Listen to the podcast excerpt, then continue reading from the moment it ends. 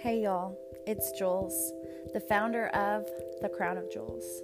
I am a God fearing, sassy, craft crazy, full of it funny motivational boss mom, and I have a heart for the brokenhearted.